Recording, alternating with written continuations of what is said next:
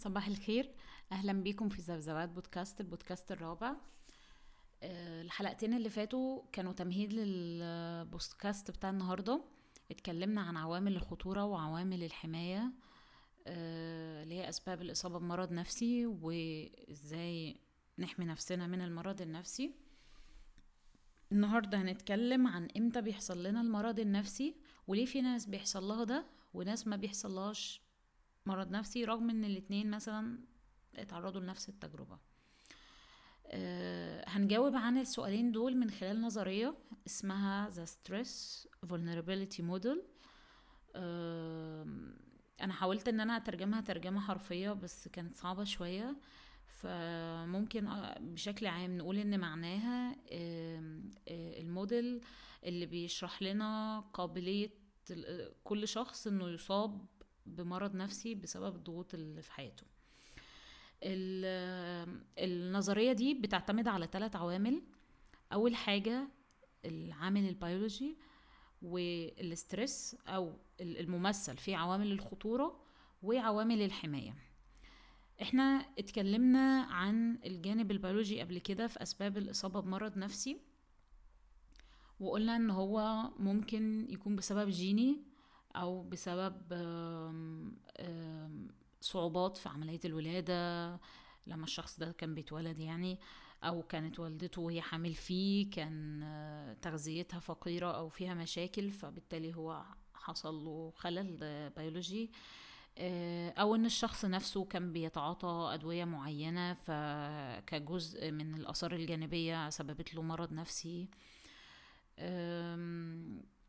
يعني الأسباب كتيرة جدا وإحنا اتكلمنا عنها قبل كده فدي كانت آه، حاجة سريعة. آه، برضو من ضمنها يعني عشان دي من الحاجات المهمة إنه لما الشخص بيتعرض لصدمات شديدة زي التراوما أو إنه حد من الأهل مات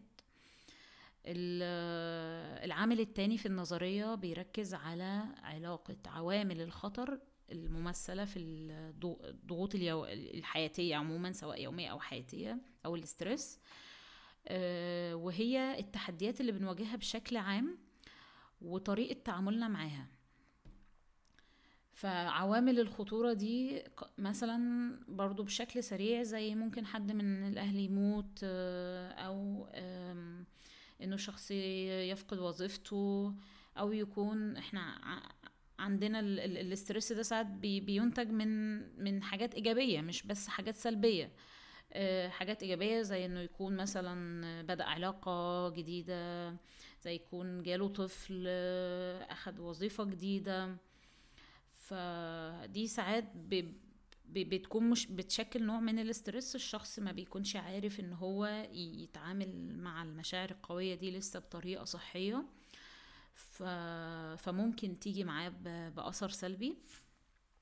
فبشكل عام آه، تعاملنا مع البيئة وقدرتنا على التكيف وردود الأفعال والحاجات دي كلها آه، هي تفاعلنا لو لو إحنا عندنا جزء بيولوجي فيه مشاكل وعندنا تحديات وتفاعلنا مع البيئة نفسه في مشاكل فكده عوامل الخطورة بتاعتنا بتزيد.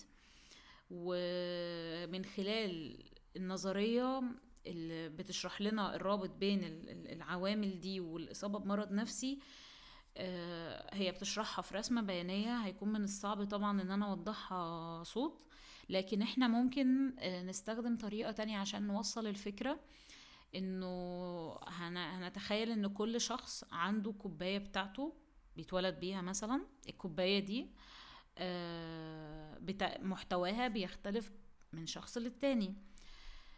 مرحلة الطفولة بتاعتنا هي اللي بتشكل ال vulnerability بتاعتنا اللي هي الحساسية أو آه، قابلية الإصابة بمرض نفسي.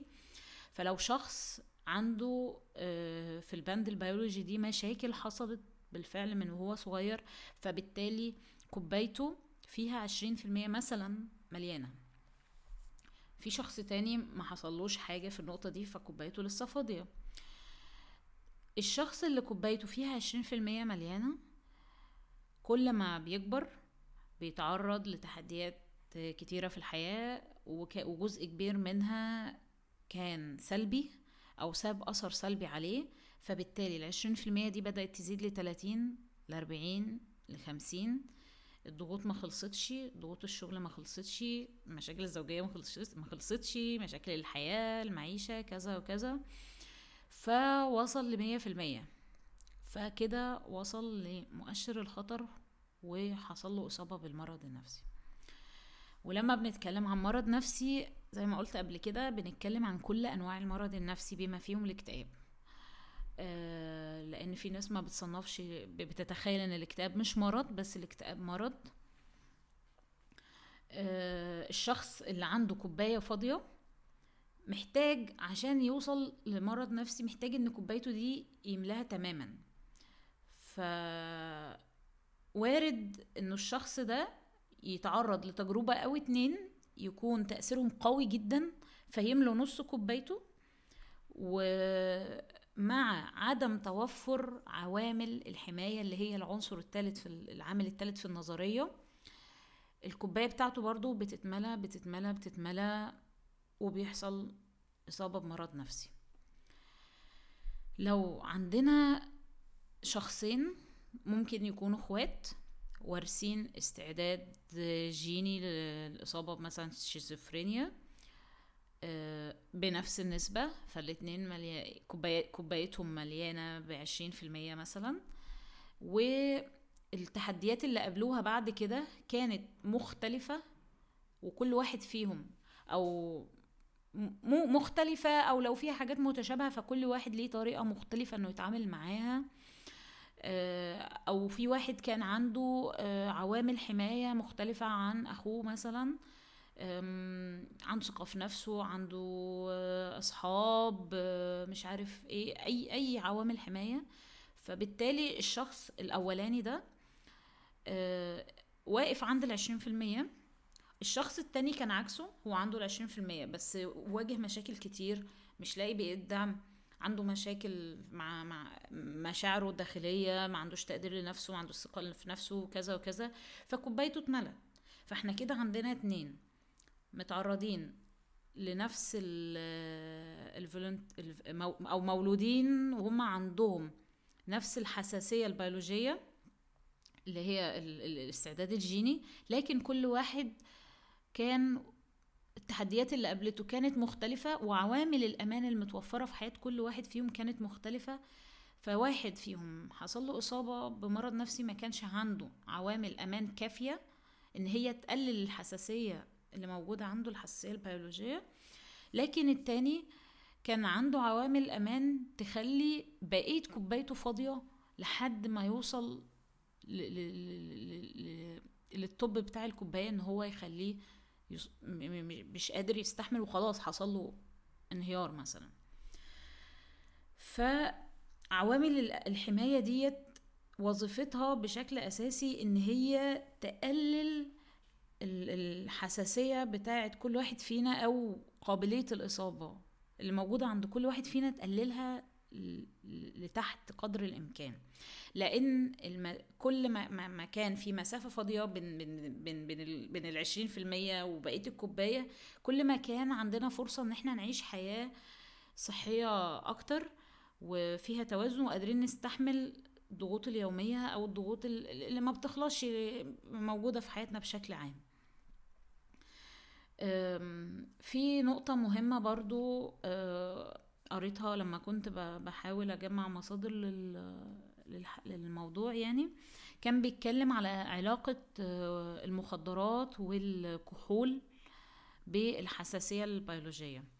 إنه الشخص اللي عنده آه، استعداد بيولوجي إن هو يصاب بمرض نفسي لو أخد كحول أو مخدرات فهو بيكون عنده حساسية أكتر من الشخص اللي ما عندوش استعداد للإصابة بالمرض النفسي. ففي الحالة دي المخدرات والكحول بتزود إن الأعراض بتاعة المرض النفسي تظهر. ولو الشخص ده بالفعل عنده مرض نفسي وبياخد أدوية فتأثير الأدوية نفسه بيقل. يعني الفايدة بتاعتها بتقل فبيكون تأثيرها مختلف عن الشخص اللي عنده مثلا لو شخصين عندهم اكتئاب واحد بياخد كحول وواحد ما بياخدش والاتنين بياخدوا مثلا مضاد اكتئاب فاللي بياخد مضاد اكتئاب ما بيشربش كحول مثلا تأثير الدواء عليه أفضل من من التاني. لذلك ما بينصحش إنه الأشخاص اللي عندها ما ما يعني استعداد بيولوجي أو بتمر بأمراض نفسية أو كذا إن هي تاخد كحول أو مخدرات. في في الصورة اللي أنا حطاها في في التراك في التراك دوت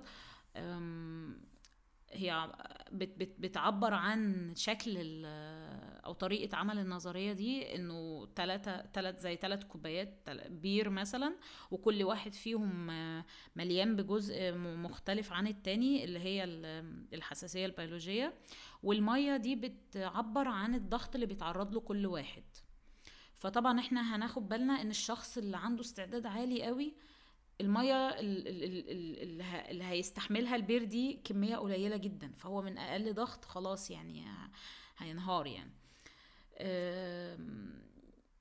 فأتمنى إن أنتوا تكونوا فهمتوا النظرية بتتكلم عن إيه وأنا حاولت إن أنا أكون شرحتها بشكل كويس. أنا في كل فيديو في كل بودكاست بحط لينكين كمصادر ولو حد حابب يقرأ أكتر في الموضوع. فانا هحط فيديو بيتكلم عن النظرية دي ب ب ب بشكل لطيف وبسيط تماما أرشحه ليكم يعني إن أنتوا تتفرجوا عليه. وهحط مقال كمان إن أنتوا ممكن تقروه لو حابين تستزيدوا في الموضوع. وخلينا نلخص النظرية بإن كل شخص معرض إنه يصاب بمرض نفسي. وإن اللي بيحمينا كلنا من ده إن إحنا نزود عوامل الأمان في حياتنا. فطول ما جزء الخطر اللي موجود في الكوباية بتاعتنا قليل فإحنا كده بنزود فرص إن إحنا نعيش حياة صحية. وزي ما قلت قبل كده إن إحنا كلنا محتاجين إن إحنا نوفر عوامل الحماية دي في حياتنا مش بس الشخص اللي عنده مرض نفسي أو اللي مر بمرض نفسي وواجهه لأ كلنا محتاجين إن إحنا نوفر الجزء ده في حياتنا. آه، شكرا. ولو في حاجة ما وضحتهاش كفاية أو حد عنده سؤال آه، مبسوطة طبعا إن هو يبعتلي. مع السلامة.